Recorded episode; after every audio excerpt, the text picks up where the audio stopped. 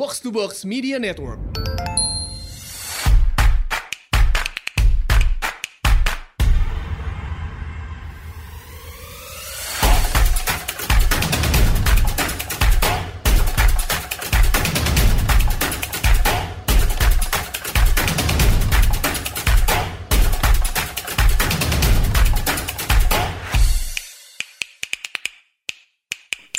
Datang di Asumsi Bersuara. Kali ini kita akan bahas sebuah isu yang cukup penting buat masa depan kita dan anak cucu kita nih, yaitu tentang kebijakan lingkungan dalam menghadapi ancaman krisis iklim. Memang ke sini kan makin makin nyata lah ya ancaman krisis iklim itu. Kemarin juga kayaknya kalau pada baca-baca di Eropa pun bahkan banjir gila-gilaan gitu kan. Kayak krisis iklim makin nyata.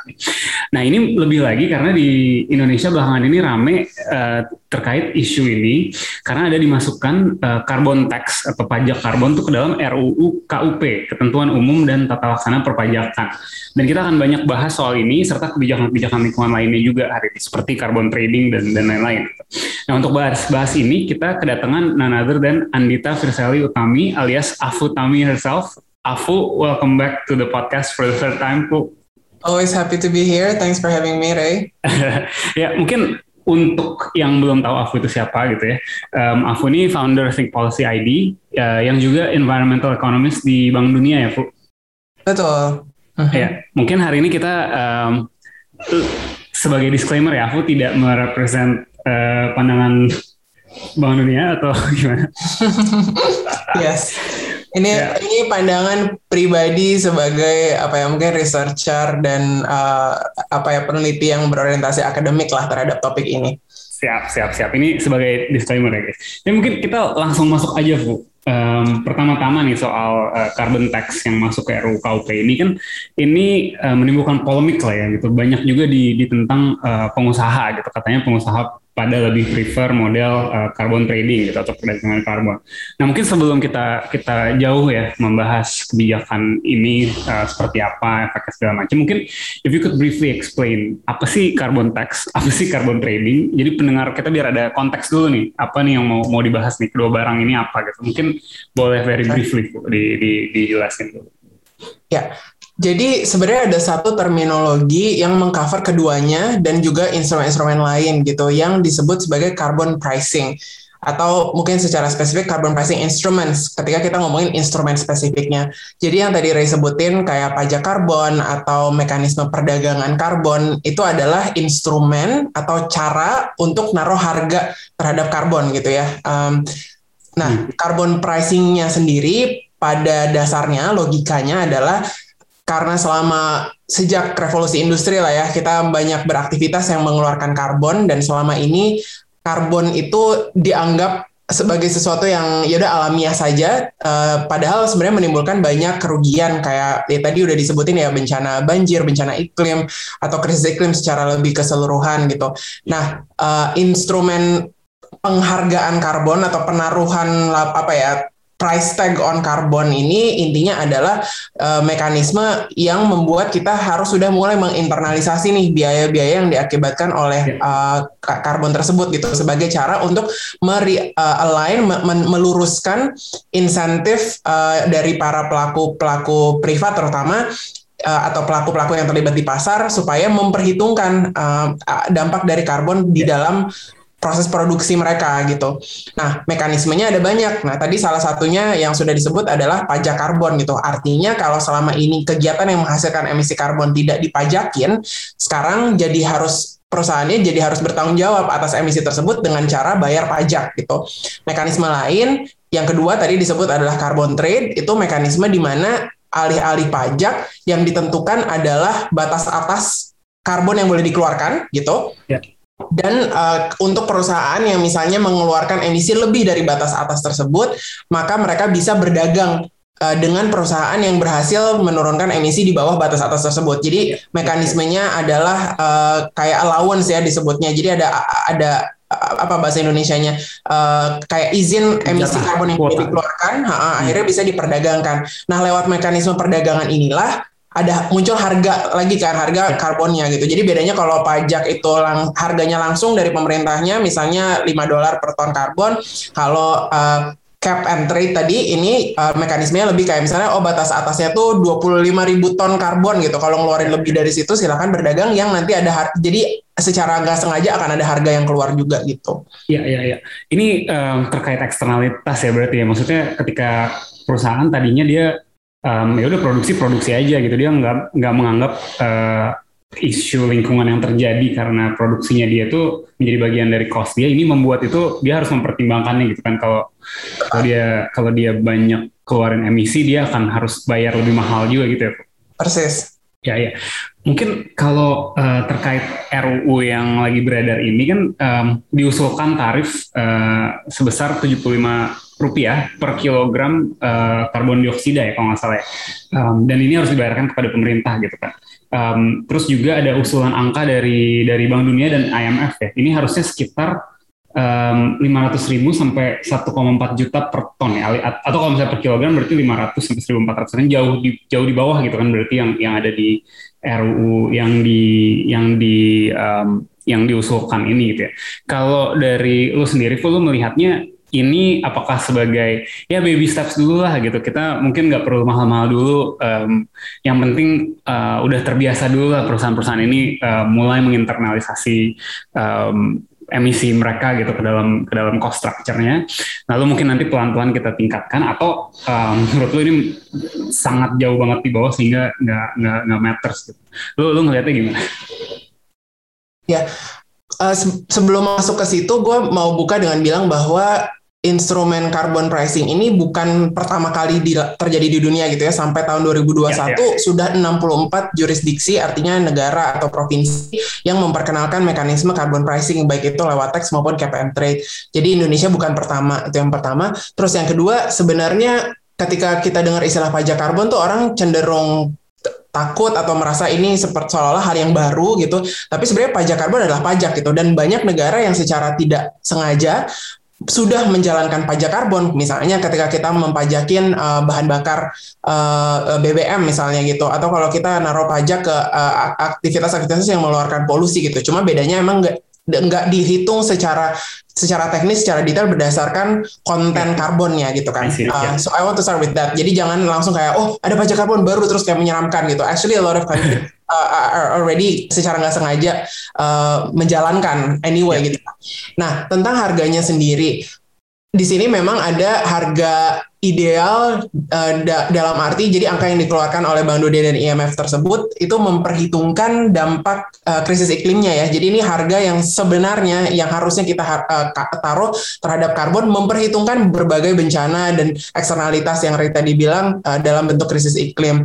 Tapi karena banyak negara masih berusaha uh, apa ya transisi atau memulai memperkenalkan pajak karbon, jadi kan kalau yang angka ideal tersebut 40 sampai 80 dolar gitu. Uh, nah, tapi banyak negara memulai di angka 5 dolar per ton karbon uh, yeah, yeah. CO2 ya. Dan angka 75 rupiah per kilogram ini intinya 5 dolar per ton gitu kalau yeah, di convert yeah, yeah. ya. Uh, yang itu nggak nggak seburuk itu gitu. Jadi sebenarnya Singapura pun uh, saat ini misalnya yang tetangga paling dekat yang udah menjalankan pajak karbon juga rate-nya uh, serupa gitu, mbak malah di bawah 5 dolar uh, Singapura hmm. mulainya gitu. Uh, terus di Afrika Selatan juga uh, dan di negara-negara lain itu rate-nya bisa sangat berbeda-beda. Paling tinggi saat ini uh, kalau secara global tuh Swedia ya, yang rate-nya sampai 137 Uh, dolar per ton CO2 gitu. Yang paling rendah bahkan di bawah satu dolar Polandia gitu. Yeah. Jadi uh, range-nya ini sangat beragam. Kalau berdasarkan apa yang uh, kami telah sebenarnya karena yang dibutuhkan tuh kerangka implementasinya dulu nggak masalah mulai dari angka yang relatif rendah tapi jangan lupa untuk juga memperkenalkan misalnya uh, phased approach gitu ya atau gradual increase uh, throughout gitu jadi lebih penting untuk mempunyai misalnya RUKUP-nya dulu dengan rate yang ya. mungkin yeah. sekarang relatif bisa diterima and then we can increase instead of the other way around that being said sebenarnya ada pertimbangan trade off-nya juga nih memulai dengan memperkenalkan pajak karbon langsung tinggi dibanding rendah dulu baru uh, gradually naik gitu. Karena uh, ya pertimbangannya terkait dengan efektivitasnya sekuat apa uh, dampak apa ya kalau kalau ada kan ada urgensi untuk menurunkan emisi gitu. Uh, sebenarnya ada pertimbangan-pertimbangan uh, apa ya istilahnya kayak irrational uh, um, behavior dari dari perusahaannya juga kalau rate-nya nggak cukup tinggi gitu malah akhirnya cuma cuma uh, tidak ya. mendorong ke arah ini uh, rational ignorance bahasa teknisnya gitu dari perusahaan-perusahaan yang akhirnya malah jadi nggak efektif gitu malah justru ya mending bayar aja gitu orang cuma segini doang gitu ya uh, bisa jadi. Uh -uh. I see I see. Ya ini ini ini poin-poin uh, yang penting sih menurut gue ya. Karena uh, jangan sampai kita gara-gara debatin angkanya gitu malah akhirnya RU-nya nggak nggak gol-gol gitu kan. Karena kayak dianggap terlalu itu mendingan kerangkanya ada dulu. Nanti mungkin perlahan-perlahan bisa bisa dinaikin gitu ya. Asal asal jangan dia um, stuck juga gitu kali ya. Cuman um, mungkin yang gue penasaran juga uh, ini tuh in the end uh, dananya tuh akan akan harus dipakai untuk penanggulangan kerusakan lingkungan atau apa atau simply ya udah ini ini lebih ke mekanisme untuk mengatur eh mekanisme untuk menginternalisasi harga saja. Jadi duitnya tuh ya udah jadi jadi pemasukan pemerintah biasa aja gitu. Atau atau um, pajak tambahannya ini memang harusnya dialokasikan untuk keperluan tertentu gitu mungkin kalau kalau yang lo tahu di di best practice-nya gimana sih maksudnya di, di negara-negara lain tuh kayak kayak gimana gitu ya jadi ini poin yang penting banget dan ini salah satu pet peeve gue sendiri gitu ya. Karena ketika kita memperkenalkan sebuah instrumen dalam hal ini kar pajak karbon, kan sebenarnya pajak karbonnya yang menjadi instrumen untuk mendisincentivise certain activities kan gitu. Jadi yeah. um, intinya kalau tadi pertanyaannya di frame seperti itu, kalau menurut gue pribadi sebaiknya pajak karbon tidak digunakan untuk uh, atau secara spesifik di earmark untuk kegiatan-kegiatan lingkungan gitu. Karena yang pertama tadi ya sebenarnya uh, instrumen itu pajaknya sendiri. Jadi justru ya. perubahan ak aksinya kan dari pajak gitu. Uh, ketika sudah ter sudah terkumpul revenue uh, secara ini pengelolaan public finance principles in general, sebenarnya revenue itu kan fungible ya. Begitu udah masuk APBN, ya ada di APBN gitu. Ya. Ketika di APBN diperhitungkan bagi apa ya, misalnya ada prioritas development secara umum gitu, terus kita memprioritaskan based on that larger uh, framework. Kalau memang benar spending on environment itu juga baik anyway di dalam pertimbangan cost effectiveness APBN-nya nggak apa-apa gitu. Tapi uh, bukan untuk secara apa ya secara direct di earmark gitu karena uh, bisa jadi nggak semua project-project lingkungan itu cost efektif misalnya gitu. Jadi uh, revenue udah di generate sebenarnya bisa di reinvest di misalnya lebih ke arah upskilling untuk jenis-jenis pekerjaan transisi ya dari dari uh, ekonomi tinggi karbon ke rendah karbon misalnya atau ternyata lebih baik untuk nggak tahu cash transfer atau apa pun itu gitu yang sebenarnya uh, lebih sesuai sama broader uh, both environment and economic outcomes gitu. Um, jangan malah di di campur gitu. Terutama sebenarnya intinya konsiderasiku adalah dari sisi cost effectiveness ya sih. Kalau ternyata project environmentnya memang cost effective dan sesuai nggak apa-apa.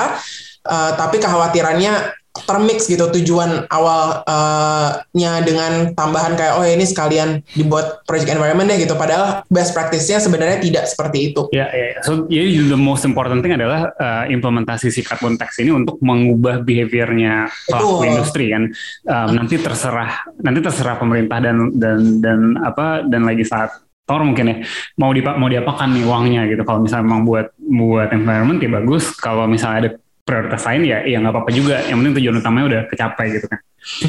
Nah kalau kalau implementasinya sendiri nih mungkin gue gue penasaran nih implementasi sendiri itu ada apakah siapa pun yang bikin perusahaan apa pun atau yang yang menjalankan industri apa pun gimana kita memeasure-nya ya? Um, dia mengeluar, mengeluarkan berapa banyak uh, karbon gitu atau mengeluarkan berapa, berapa banyak emisi gitu.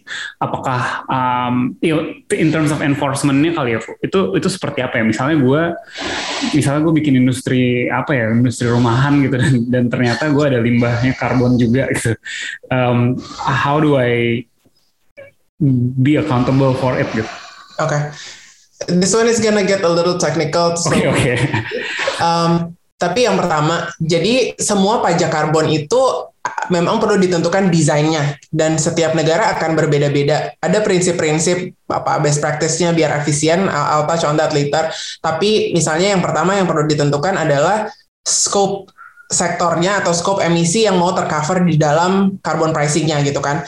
Jadi um, misalnya sekarang di uh, Tiongkok nih gitu baru tahun 2021 ini awal tahun mengeluarkan uh, ETS akhirnya kan di, di, di launch di level nasional dan misalnya mereka mengcover uh, 30% dari total emisi dengan fokus ke sektor-sektor uh, uh, tertentu. Actually kalau buat uh, Tiongkok agak lupa, tapi misalnya buat Singapura itu sektor yang mereka cover termasuk um, sebentar ya sambil ngelihat contekan adalah manufacturing, Um, jadi misalnya uh, ya yeah, processing yeah. materials, you know building segala macam. Terus yang kedua supply of electricity, gas, steam, uh, dan dan air conditioning and all of that. Terus yang ketiga water supply and sewage and waste management gitu.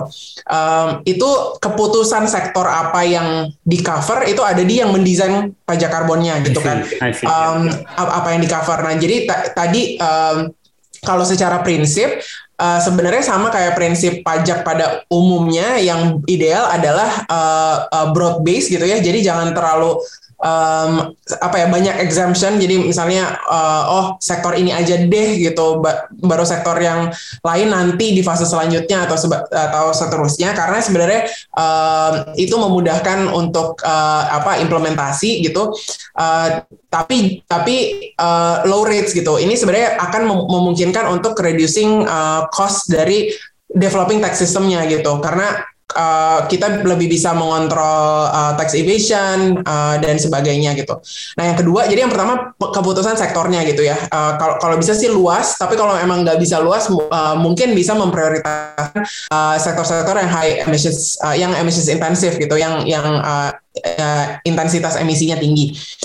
Yang kedua, desainnya juga adalah biasanya pertanyaannya mau di upstream atau di downstream uh, gitu ya, Ray. Biasanya, nah secara best practice sebenarnya secara prinsip uh, lebih terutama di negara-negara yang informalitasnya tinggi lebih efektif di upstream gitu. Karena kalau misalnya dipajakinnya di upstream, sektor-sektor um, informal di bawahnya yang ikut um, menggunakan fuelnya tapi sebenarnya tidak bisa di collect itu tetap tercover gitu dibandingkan kalau di uh, jadi upstream tuh maksudnya apa? Upstream tuh misalnya di uh, coal miningnya di misalnya kalau import fuel atau atau oilnya gitu see, yeah. downstream itu di misalnya langsung kendaraannya atau rumah tangganya atau buildings gitu atau langsung kan, perusahaan industrinya gitu kan nah dengan banyaknya informalitas di Indonesia sebenarnya bisa jadi uh, lebih efektif di um, upstream gitu.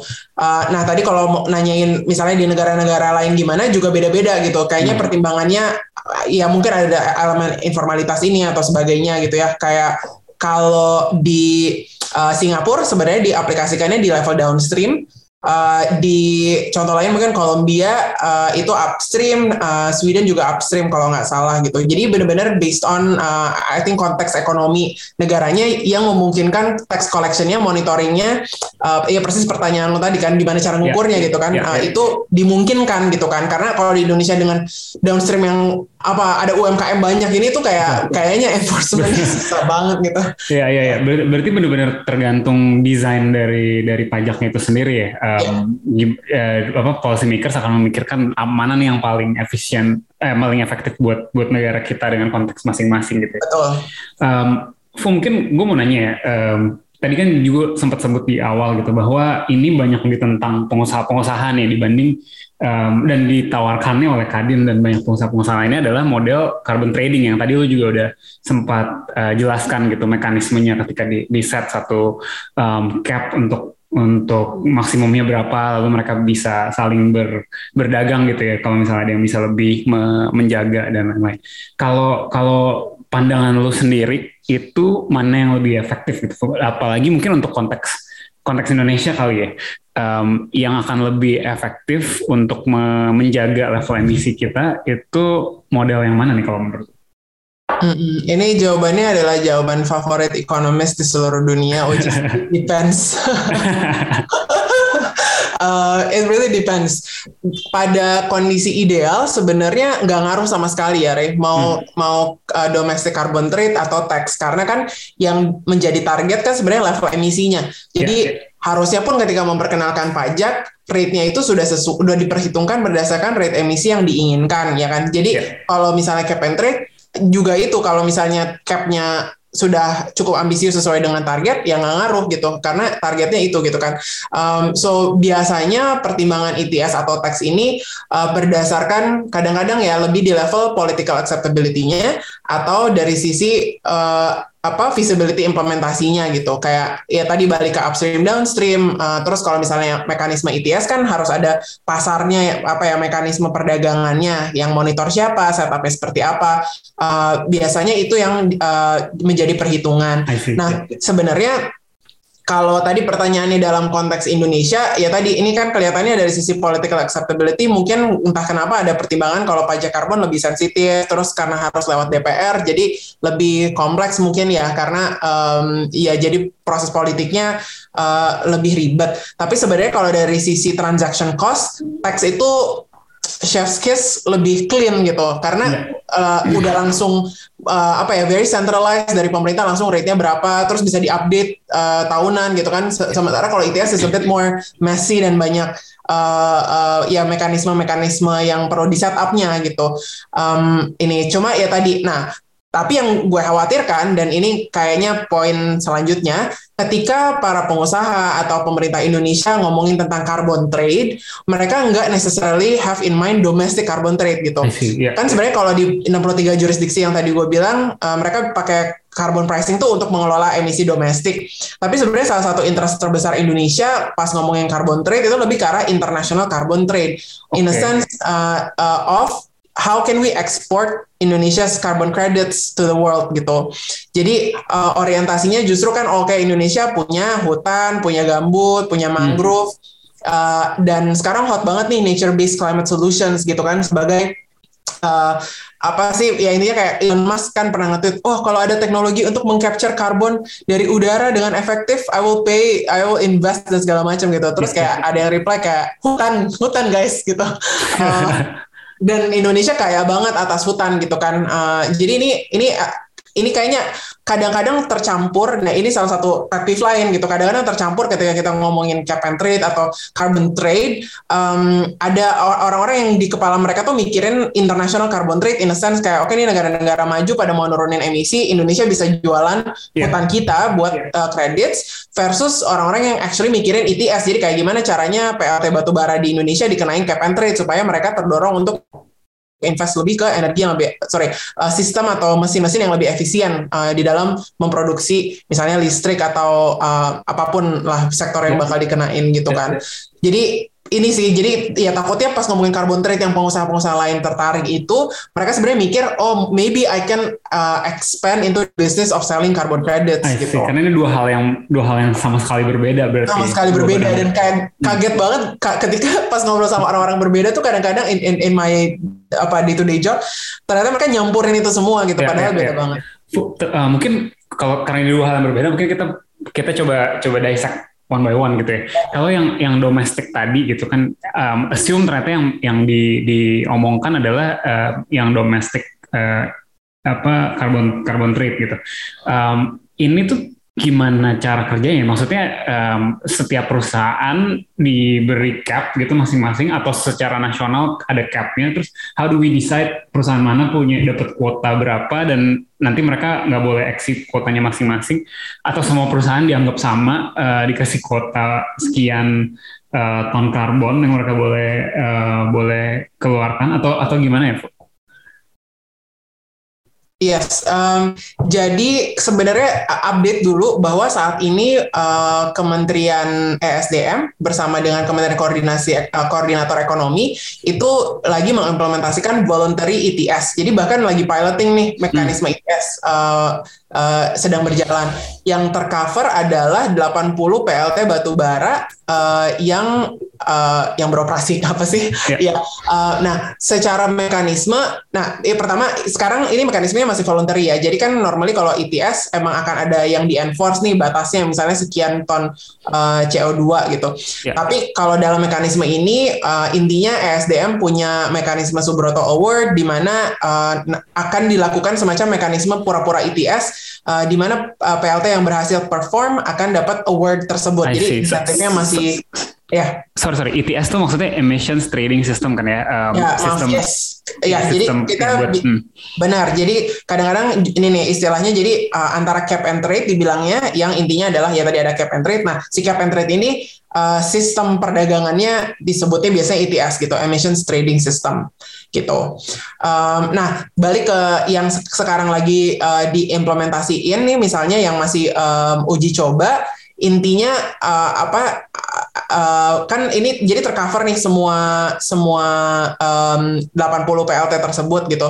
Uh, nah kemudian ya pemerintah meng, meng, mengenforce sebuah cap in this case masih voluntary uh, dan nanti harusnya ada apa ya semacam mekanisme MRV-nya yang akan um, yeah. apa ya di technical level tuh kayak misalnya surveyor gitu ya atau apa istilahnya yang yang yang beneran datang ke ke uh, ke lokasinya terus uh, ngukur dan ngelihat sebenarnya emisi yang dikeluarkan uh, oleh um, perusahaan tersebut berapa gitu.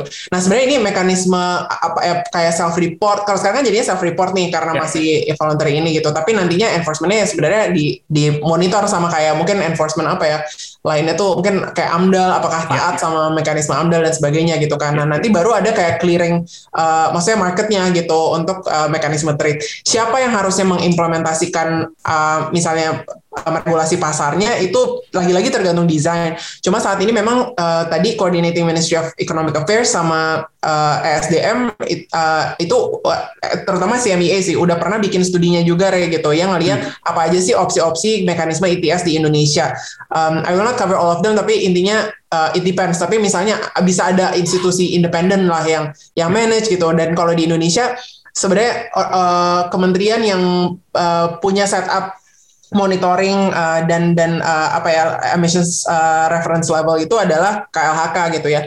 Jadi uh, the way I see it akan ada involvement KLHK-nya juga mungkin dari sisi penghitungan emisi. Ya, uh, ya. Tapi karena kalau yang mau dikenain heavy industries dan electricity itu ESDM uh, dan dan dan sebagainya ini ya bakal bakal tergantung desain sih. I don't know if it answers your question. Ya, ya, ya. KLHK itu by the way Kementerian Lingkungan Hidup dan Kehutanan nih. Betul. Uh, nah, terkait ini mungkin Bu, kita tadi kan udah bahas yang domestic cap and trade ya. Um, lalu tadi lu udah sebut ada ya itu beda beda barang dengan uh, yang international cap and trade tuh. Nah, terkait ini KLHK itu kan mengumumkan kalau nggak salah waktu itu tahun 2020 bahwa kita tuh sebenarnya punya potensi pendapatan tambahan sebesar 350 triliun katanya dari hmm. transaksi jual beli sertifikat emisi karbon. Nah, ini mungkin kita bisa bahas nih barang apakah itu jual beli sertifikat emisi karbon. Nah, ini um, kan karena salah satunya ya tadi udah sebut ya kita punya hutan yang yang uh, yang masih luas gitu kan. Uh, jadi bisa bisa dianggap sebagai kredit yang bisa di, dibeli mungkin ya oleh negara lain. Cuma mungkin ini kan suatu hal yang sangat um, sangat blur gitu di kepala gue apa sih maksudnya gimana ada ada hutan terus dibayar untuk apa segala macam mungkin mungkin lu bisa bisa jelaskan kali ya um, mungkin yang yang satu yang gue bingung adalah kalau kayak gitu berarti seluruh negara dunia harus agree dulu dong dengan framework ini gitu bahwa hmm. ada set of credit yang bisa saling diperjualbelikan dan kalau gue punya hutan berapa maka artinya gue punya berapa kredit yang orang bisa bayar ke gue untuk tidak exploit atau gimana sih maksudnya tuh ya Sure. Jadi um, dari mana mulainya ya? Jadi mekanisme untuk um, memperdagangkan karbon yang berbasis hutan kali ya. ini spesifiknya kita ngomongin kredit dari dari hutan atau yeah. nature based solutions itu juga ada beberapa kan gitu. Yang selama ini sudah lumayan berkembang itu sebenarnya adalah yang terjadi di bawah mekanisme semacam result based payment atau performance based payment mungkin istilah lainnya gitu ya. Dan secara spesifik ini di bawah uh, misalnya Red Plus, skema Red Plus atau reduced emissions from deforestation and forest degradation di mana secara ya secara global uh, negara-negara uh, menggunakan skema red ini untuk mengincentivize uh, negara-negara yang punya hutan untuk menjaga hutannya uh, dengan mekanisme pembayaran.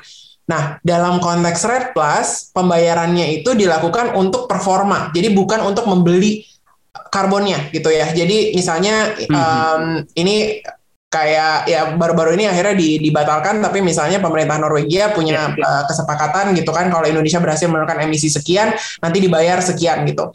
Uh, yang lainnya contoh lainnya juga uh, di Jambi dan Kalimantan Timur misalnya ada mekanisme serupa yang Bank Dunia uh, organize juga dan uh, yang lain-lainnya lah. Dalam konteks-konteks ini emisinya sepenuhnya bisa dikip oleh Indonesia gitu kan. Um, yeah. karena lebih peduli terhadap oh Indonesia kita kita bantu untuk untuk uh, uh, menurunkan emisi. Nah di luar ini yang sering dipakai istilah carbon trading ini adalah di mana uh, si apa ya kredit artinya uh, keberhasilan penurunan emisinya ini dibeli oleh negara lain. Jadi mungkin hmm. akan dianggap sebagai bukan negara dengan entitas karena bisa private sector uh, lain gitu sebagai pe pe penghasilan mereka sebagai outcome yang mereka dapatkan gitu. Nah di dalam konteks ini Uh, mungkin bisa gue bagi sebagai dua jenis pasar akhirnya gitu. Jadi ada yang compliance based market. Ini adalah um, apa apa ya pasar yang datangnya dari misalnya kalau di uh, Uni Eropa sekarang ada ETS gitu kan jadi itu kan compliance base ya artinya ada kewajiban uh, menurunkan emisi nah kalau misalnya negara-negara Uni Eropa ini mau uh, misalnya untuk memenuhi target capnya beli carbon credit. Jadi misalnya oh, kelebihan dikit nih dari capnya gitu, kelebihan 1000 ton gitu. Uh, ya udah 1000 tonnya bisa nggak kita offset hmm. dengan kita beli kredit uh, bisa jadi dari hutan nggak selalu dari hutan bisa macam-macam sebenarnya si kredit uh, apa mekanisme ini um, untuk mengoffset si uh, ininya si kelebihannya dia gitu. Nah tapi by, by this way kan akhirnya jadi uh, outcome-nya harus diambil, maksudnya akan diambil dari negara asal gitu kan. Um, nah, pasar yang kedua adalah pasar yang lebih voluntary gitu. Ini bisa jadi misalnya ada perusahaan-perusahaan yang punya komitmen voluntary untuk ngecap emisinya mereka, tapi juga belum tercapai. Terus misalnya uh, apa ya mereka uh, uh, lakukan lewat funding uh, green projects juga gitu. Nah, kalau yang voluntary market ini bisa beda-beda, tapi kadang-kadang ada perusahaan yang bahkan nggak peduli sama uh, uh, peduli sama emission title-nya karena dia bukan untuk comply ke sebuah uh, cap tertentu misalnya. Jadi dia lebih kayak oh dia punya target segini, terus dia funding aja uh, kegiatan nurunin emisi di negara lain gitu yeah. dan dia nggak perlu ambil uh, emission reduction-nya. Di Indonesia yang akhirnya menjadi sangat politis adalah uh, exactly aspek ini gitu. Karena uh, the perception that I have itu pemerintah mau sebanyak-banyaknya mentap into this international resources um, apa ya finances internasional dari voluntary maupun compliance maupun red plus type of schemes cuma uh, belum ada kejelasan tentang uh, mekanisme carbon title-nya ini gitu karena yeah. uh, pemerintah Indonesia pengen sebesar-besarnya dikip untuk diklaim sebagai pencapaian Indonesia gitu uh, yeah. untuk target Indonesia sendiri 41% dengan bantuan internasional gitu kan I see. Um, itu nah terus yang uh, Ray tadi bilang on the technical level jadi gimana cara ngukur reduksi emisinya Um, nah ini emang mekanisme yang akhirnya ada ada ada apa ya e, dibilangnya uh, ya mekanisme sertifikasi yang beda-beda gitu. Sertifikasi mana yang dipakai bisa berlaku di pasar yang beda-beda gitu, Ray. Jadi uh, um, kayak kalau di dalam konteks Red Plus misalnya uh, itu tergantung kesepakatan antar negaranya, tapi misalnya ya Norway punya standarnya sendiri uh, World Bank mungkin beda lagi dan yang lain beda lagi di mana karena yang dihitung adalah reduce deforestation kadang-kadang itu uh, apa ber, bukan kadang-kadang maksudnya dihitung berdasarkan uh, misalnya proyeksi business as usual nih harusnya deforestasi itu anggaplah uh, 100 ribu hektar. Ternyata tahun ini cuma 50 ya. ribu hektar. Jadi yang dilakukan pembayaran adalah terhadap penurunan si 50 ribu hektarnya. Apakah deforestasi tetap terjadi? Tetap. Makanya ini memang kurang. berdasarkan deforestasi kan tetap terjadi si 50 ribunya kan tetap yeah. tetap deforestasi kan gitu. Nah makanya ini kadang-kadang juga again kayak very political, technical yeah. uh, discussion gitu. Ya apa yang bisa dihitung sebagai reduksi. Tapi kalau project-project hijau pada umumnya kayak ya, yang untuk carbon credit tuh bisa lebih simpel misalnya lewat uh, reforestasi atau re, uh, restorasi gitu kan. Yeah. Kalau ini kan biasanya nol terus lo tanam Eh, lima ribu hektar ya udah itu bisa dihitung karena oh, iya, gitu ya. lima ribu ini nggak ada uh, jadi ya, ada gitu. Ya, uh. ya. Gue punya pertanyaan yang rada bodoh ya kayaknya. Ini very very awam banget nih pertanyaan gue berikutnya terkait dengan yang tadi. Kenapa? Gue gue cuma berpikir ya kenapa nggak sesimpel um, ya udah misalnya kita jual aja HPH-nya gitu hak peng, pe, pengelolaan hutannya ke negara-negara yang butuh kredit tadi gitu. Misalnya kayak kita jual aja ke Norwegia lu um, HPH sebesar berapa puluh ribu hektar gitu. Dan ketika mereka beli dan hutan itu kan jadi di bawah pengelolaan mereka mereka nggak apa-apain artinya eh, yang tadinya mungkin ke ke deforestasi jadi enggak gitu. Dan kita langsung dapat dapat monetary benefitsnya gitu. De, um, instead of kita jual ke pengusaha yang akhirnya mungkin akan melakukan uh, deforestasi kita jual ke negara-negara yang butuh um, butuh gituan kenapa? Um, ini mungkin pertanyaan sangat bodoh ya tapi Enggak, gue pikirnya kenapa kayak gitu? This kind of questions. Yang yang pertama mungkin secara apa kalau konteks hubungan internasional mungkin itu kayak um, sovereignty I know maksudnya izin HPH kan bukan ngasih lahannya per se tapi maksudnya kayak mungkin ada ada pertimbangan uh, apa ya sovereignty gitu ya. Maksudnya pada akhirnya pemanfaatan uh, lahannya untuk di gimana gimanain kan kalau beneran dikasih ke negara gitu entitas negara uh, itu seperti apa soalnya yeah. maksudnya kan harus PT bahkan di Indonesia aja harus PT gitu untuk yeah, yeah. Uh, untuk melakukan itu. Nah tapi yang kedua dan yang lebih penting sebenarnya ketika kita membayangkan hutan itu uh, bukan nggak ada orangnya di dalamnya ya. Jadi uh, maksudnya bukan benar-benar cuma lahan terus pohon doang tapi for for hundreds of years uh, komunitas lokal masyarakat uh, apa uh, indigenous masyarakat adat itu kan juga tinggal dan mendapat manfaat dari hutan gitu. Jadi sebenarnya ketika kita ngomongin memperbaiki pengelolaan hutan atau menjaga hutan mengurangi angka deforestasi itu juga kita mem memikirkan tentang bagaimana uh, memastikan bahwa hutannya juga menguntungkan masyarakat sekitar gitu kan. Artinya bukan bukan konservasi yang sifatnya uh, menutup akses sama sekali gitu, tapi uh, konservasi in a sense kayak uh, misalnya ya masyarakat mendapatkan jasa lingkungan dari hutannya gitu, apakah ya, itu uh, air atau obat-obatan atau uh, bahkan timber juga, tapi misalnya dengan prinsip-prinsip uh, ya pembatasan pemanfaatan timbernya gitu kan. Uh, uh, kayak gitu-gitu sih ya, yang okay. yang dipertimbangkan juga. Hmm. Ya. Fu, mungkin ini terakhir dari gue sebelum ke pertanyaan netizen kan banyak banget yang bertanya di di uh, tweet lo kemarin ya. Tapi sebelum ke situ mungkin terakhir dari gue. Um, sekarang tuh lumayan rame uh, electric vehicles kan, I, ada EV craze hmm. lah gitu di di di seluruh dunia lah ya. Mungkin di di di drive di um, tentunya di Amerika dan di Uni Eropa mungkin ya. Um, gue pengen tanya pendapat lo soal EV apa electric vehicle craze ini gitu. Is, is this the future? Dan seberapa impactful sih sebenarnya uh, move towards electric cars ini terhadap pengurangan emisi gitu versus ya pembangkit listrik batu bara versus industri-industri yang lain gitu. Kalau misalnya kita move ke electric vehicles tuh how much are we doing for the environment gitu sebenarnya? Sure. Jadi sebenarnya diskusi seputar electric vehicles ini harus dibicarakan bersamaan dengan diskusi power grid-nya ya. Yeah, jadi, yeah. jadi jadi ketika orang-orang ngomongin uh, electric vehicles um, di negara-negara global north mungkin maksudnya di dalam mindsetnya sistem power gridnya sendiri sudah terdekarbonisasi gitu kan. Jadi setidaknya misalnya sudah kalau bukan coal mungkin masih pakai gas tapi gas itu lebih rendah uh, emisinya dari coal gitu. Yeah, Dan Uh, of course udah banyak uh, renewable energy investment juga terutama mungkin misalnya negara-negara Eropa. Nah, jadi dalam konteks itu move to electric vehicles make sense karena jadinya kita mengurangi ketergantungan terhadap fuel, uh, fuel as in bensin gitu kan ke uh, uh, grid yang udah menghijau gitu. Um, nah, studinya juga ada kalau misalnya gridnya belum benar-benar hijau gimana? Uh, nah, tetap electric vehicles itu uh, akan menurunkan emisi kalau dibandingkan pure fuel gitu karena setidaknya gridnya, let's say gridnya baru 40% hijau gitu, itu masih nggak apa-apa gitu. Hmm. Um, kayak gitu-gitu. Nah, nah di Indonesia eh, percakapannya itu terpisah sama sekali gitu kan. Yeah. Jadi uh, ada jadi gridnya masih sangat uh, berbasis batu bara. Um, terus ngomongin electric vehicles tanpa ngomongin ngecasnya dari mana gitu. Jadi uh, uh, yang yang dikhawatirkan adalah sebenarnya move uh, apa namanya ke ke ke electric vehiclesnya itu kalau tetap dicasnya dari batu bara sama aja bohong gitu. Yeah. Um, yang diperlukan sebenarnya setidaknya kalaupun masih berbasis batu bara tuh kepastian bahwa batu baranya akan transisi uh, ke arah uh, low carbon tadi akan decarbonizing kan gitu. Karena kalau misalnya setidaknya transisi kita mau invest di infrastruktur EV hari ini nggak apa-apa. Jadi maksudnya ini kayak yaudah nih lima tahun kita sambil bangun sambil gridnya juga diijoin gitu kan. Jadi hmm. kayak anggaplah ini uh, barengan gitu.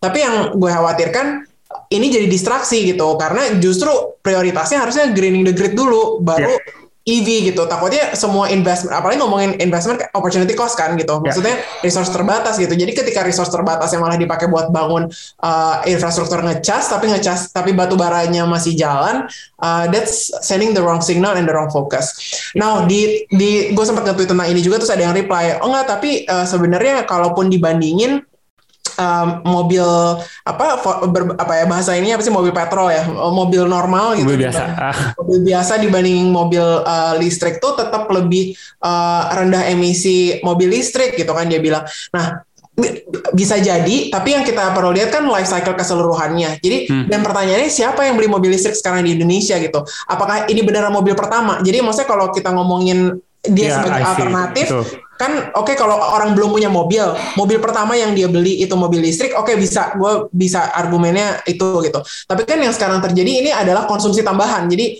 uh, antara mobil kesekian atau uh, di orang yang udah punya mobil tapi jadi harus beli mobil baru, sedangkan produksi mobil barunya sendiri intensif emisi dong gitu. Emang ya, produksinya nggak pakai emisi gitu kan.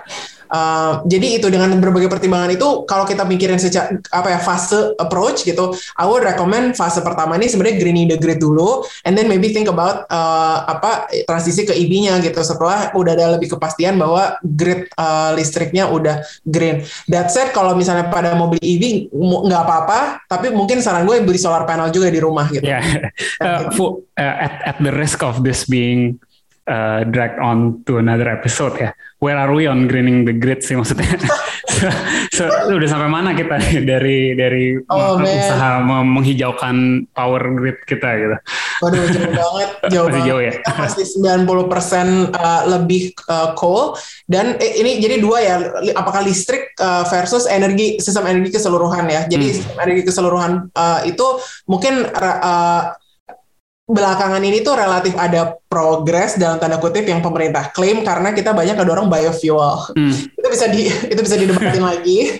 Uh, tapi, tapi itu in terms of sistem energi secara broad jadi termasuk transportasi dan dan sebagainya karena ada biofuel ini yeah. dan uh, ada seterusnya dan geothermal uh, itu udah mulai uh, sorry geothermal actually masuk ke listrik. Nah, jadi untuk listrik specifically sebenarnya yang mungkin agak encouraging itu belakangan uh, ada mulailah uh, eksplorasi geothermal dan kayak proyek-proyek geothermal yang jalan.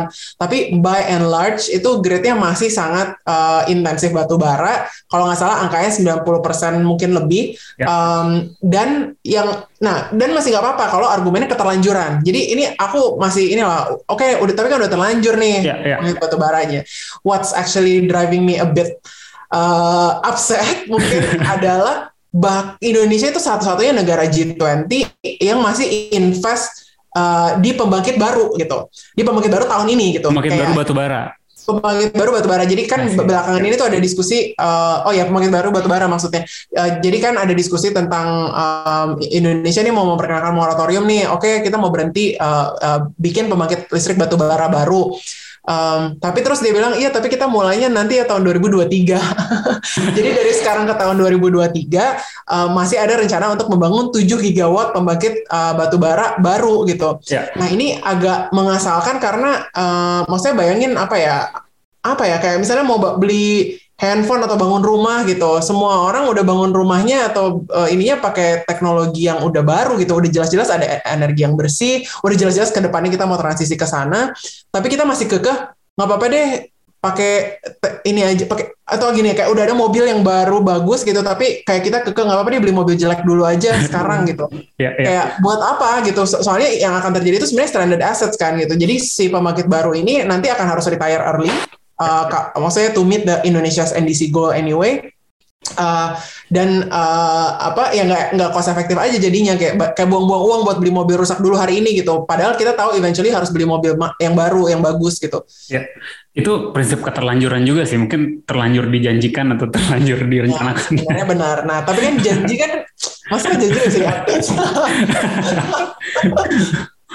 mungkin dari dari gue udah kali ya pertanyaan-pertanyaan tapi ini ada ada beberapa pertanyaan yang menarik uh, dari netizen yang kayaknya penting untuk diadres kali ya. Uh, mungkin kita langsung ya ke beberapa pertanyaan dari dari netizen. Ini dari at uh, three bear in the dark. Fair before green. How to calculate carbon tax that not only count present to future but also past. Oke, okay, kayaknya gini. Dia ada nanya gini. Developed countries should pay what they did in the past to developing country and country that foster rainforest. But how? Ini kayaknya kaitannya sama yang tadi ya, yang soal um, carbon trading antar negara itu. Um, apakah sebagai, apakah ini lebih ke arah prinsipnya gitu? Lu zaman dulu um, exploit uh, environment untuk jadi kaya. Sekarang lu udah kaya, kita masih miskin. Masa kita nggak boleh uh, exploit juga kalau misalnya kalau misalnya lu nggak mau kita exploit lu bayar kita dong gitu um, supaya kita bisa di develop juga seperti lu gitu. um, prinsipnya fairness kayak gitu intertemporal fairness kayak gitu atau atau lebih ke ya udah ngeliat ke masa depan aja gitu kita punya kredit berapa dan lain-lain. Yes, um, jadi mungkin ada ada beberapa asumsi di balik statement tersebut ya. Uh, yang pertama asumsi bahwa untuk menjadi negara maju kita harus maju dengan polusi gitu bahwa polusi itu keterharusan mm -hmm. uh, gitu. Kalau di dalam uh, apa namanya teori ekonomi itu ada uh, Kuznets curve ini ya. Jadi katanya emang uh, untuk negara menurun atau perform secara environment lebih baik emang harus polusi dulu gitu. Baru nanti dia kita negara akan reach certain level uh, yang memungkinkan dia untuk transisi ke yang lebih bersih gitu.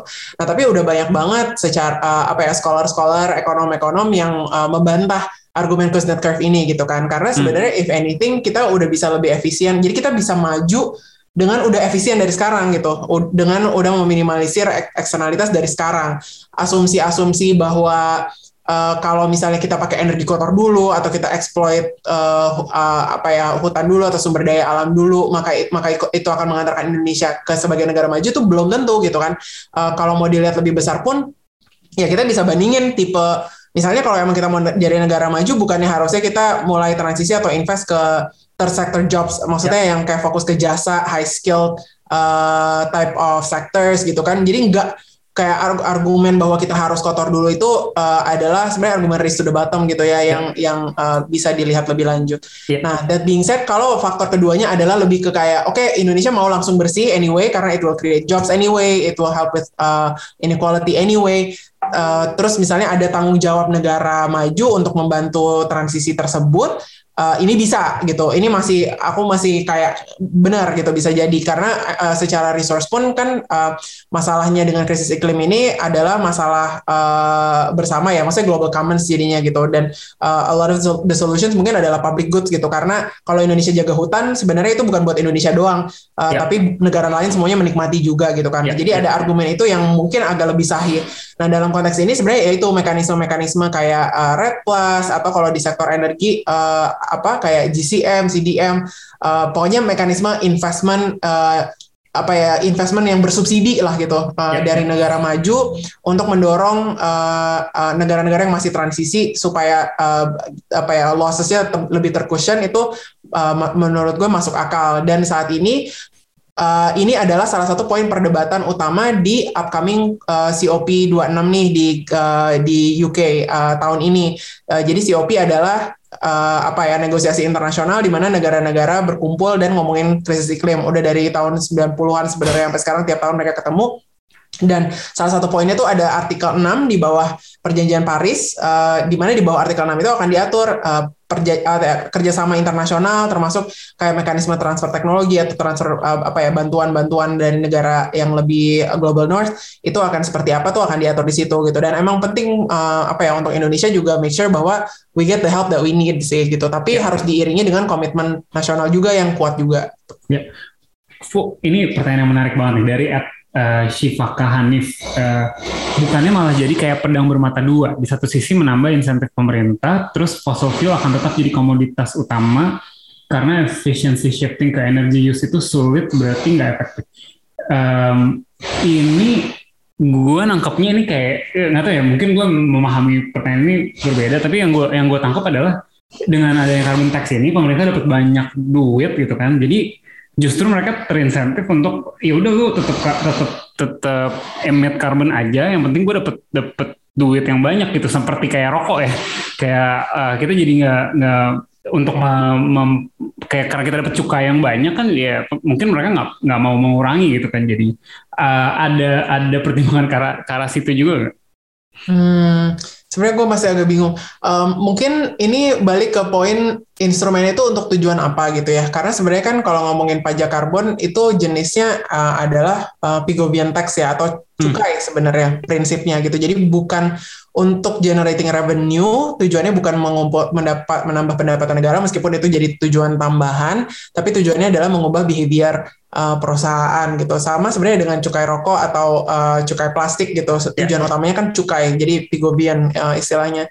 Um, nah, jadi dalam konteks itu sih harusnya tidak aku nggak tahu artinya bermata dua ini apa, tapi mungkin kalau interpretasi yang lain itu ke arah ini nanti dampak ke konsumennya akan seperti hmm. apa gitu kan jadi tax incidence-nya ya istilahnya jadi selalu akan lebih berdampak ke pengusaha atau ke konsumen di akhir ya. nah kalau dalam konteks ini kalau secara teori ekonomi kan uh, intinya dampak uh, apa ya kerugi biayanya akan lebih dibebankan uh, tergantung pada tingkat elastisitas uh, supply dan demand-nya gitu ya jadi di sektor-sektor yang uh, misalnya demand-nya lebih elastis uh, bisa jadi lebih uh, terdampak, maksudnya jadi lebih terbebani gitu versus kalau sektor-sektor yang supply lebih elastis. Um, se nah, secara spesifik gimana kalau pajak karbon elastisitasnya ya it depends on sektornya dan uh, pertimbangan-pertimbangan lainnya. Mungkin ini sih interpretasi gue terhadap pertanyaannya. Ya, ya. Oke, oke. dari the nut peanut ini kayak sempat kita sentuh juga di awal, tapi mungkin bisa dielaborate kali ya. Jadi dia mau tanya kalau kebijakan diterapkan bukannya industri malah males berubah gitu. Karena kalau mereka lebih mendapatkan insentif not sure uh, mendapatkan insentif maksudnya apa. Tapi ya maksudnya kalau bayar pajak instead of ganti cara produksi mereka. Ini maksudnya kayak mungkin ya daripada gue ganti cara produksi ini udah ada harganya ya let's just pay the, the tax gitu. Daripada mereka harus uh, totally berubah gitu ya.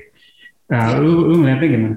Ya, ini kan berhubungan sama tadi uh, tax rate-nya uh, price levelnya udah sesuai atau belum gitu kan. Karena uh, kalau misalnya perusahaan masih ngerasa ya bayar aja berarti rate-nya itu masih lebih rendah dibandingin kalau perusahaan harus invest di teknologinya gitu. Karena kita asumsikan bahwa perusahaan adalah entitas rasional gitu kan. Jadi uh, kalau uh, pajak rate pajaknya tepat harusnya perhitungan internal perusahaan uh, membuat mereka berpikir bahwa ganti teknologinya lebih energi efisien itu lebih uh, masuk akal gitu harusnya. Yeah, so it's it's about the price level ya. Kalau misalnya masih masih murah ya justru efeknya efeknya malah ber, berkebalikan gitu. Tapi kalau misalnya udah cukup mahal ya ya you have to start thinking about other other ways to do business gitu kan. Kalau kalau tetap harus yeah. bayar mungkin jadi nggak nggak masuk akal lagi uh, business wise gitu ya. Ya, so, um, kayaknya sih udah udah ke cover semua nih mostly ya. Tapi mungkin um, kalau ada hal lain lagi nih seperti biasa. Kalau ada hal lain lagi yang menurut lu penting buat pendengar asumsi bersuara um, ketahui gitu tentang this whole um, carbon tax, cap and trade, EPS um, dan lain-lain. Um, sama semua term. Tadi udah dibahas kok semua semua termnya kan pendengar kita udah udah udah dapat konteksnya. Tapi kalau ada hal lain yang kayaknya menurut lu penting banget buat pendengar kita uh, ketahui gitu ya tentang uh, semua ini, um, feel free um, Sure.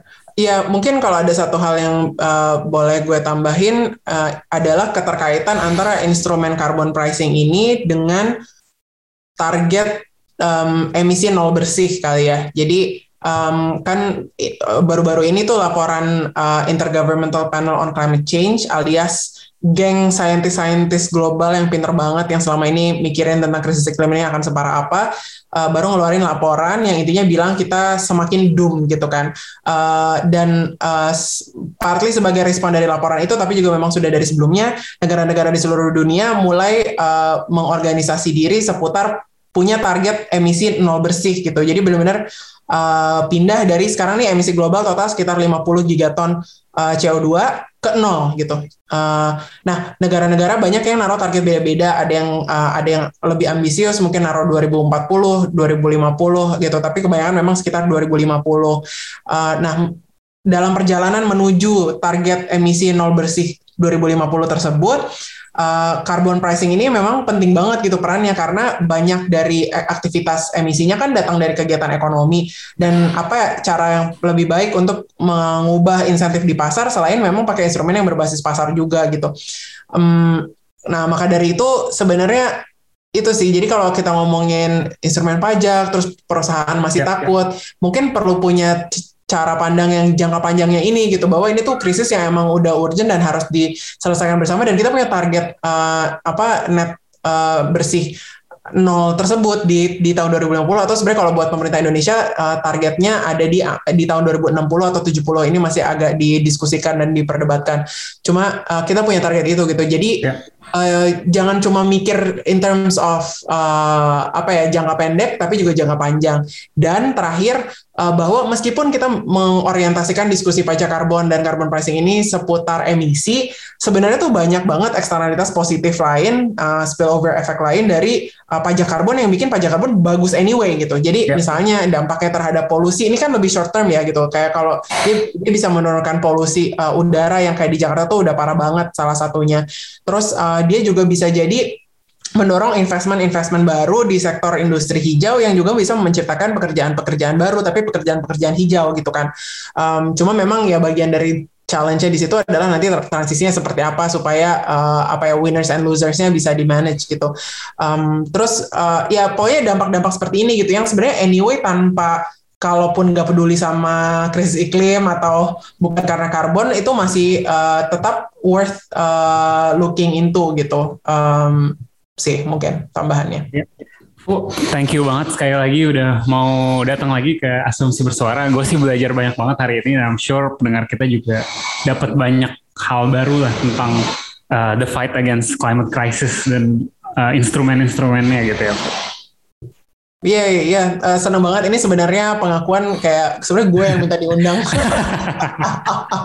um, because I think this is a really important issue dan kayak maksudnya setidaknya pemahaman dasar ini kayaknya perlu dimiliki bersama-sama gitu karena uh, juga kadang-kadang ngerasa ya ngomongin krisis iklim kan stuck di ngomongin masalahnya gitu ya. I, I think this is the first step untuk kita ya, actually yeah, yeah. ngomongin solusi yang emang kadang-kadang ribet gitu. Jadi ya, bagian yeah, solusi kan emang harus masuk ke teknis, harus masuk ke desain dan segala macam. Uh, dan I, I, I think I'm just glad that the conversation has entered this new phase of ngomongin solusinya apa gitu sih. Jadi makasih banyak. Uh, thank you for having me and and talking about this. Mudah-mudahan bermanfaat buat teman-teman yang dengerin. Yes, yes, yes, yes. Untuk pendengar asumsi bersuara seperti biasa jangan lupa follow Asumsiko, follow Box to Box ID, follow at Afutami ya? Atau ada akun sosial media lainnya Bu yang mau lu promosikan? Enggak, Afutami semua. Afutami aja, oke. Okay. Sampai jumpa lagi hari Selasa berikutnya. Ciao.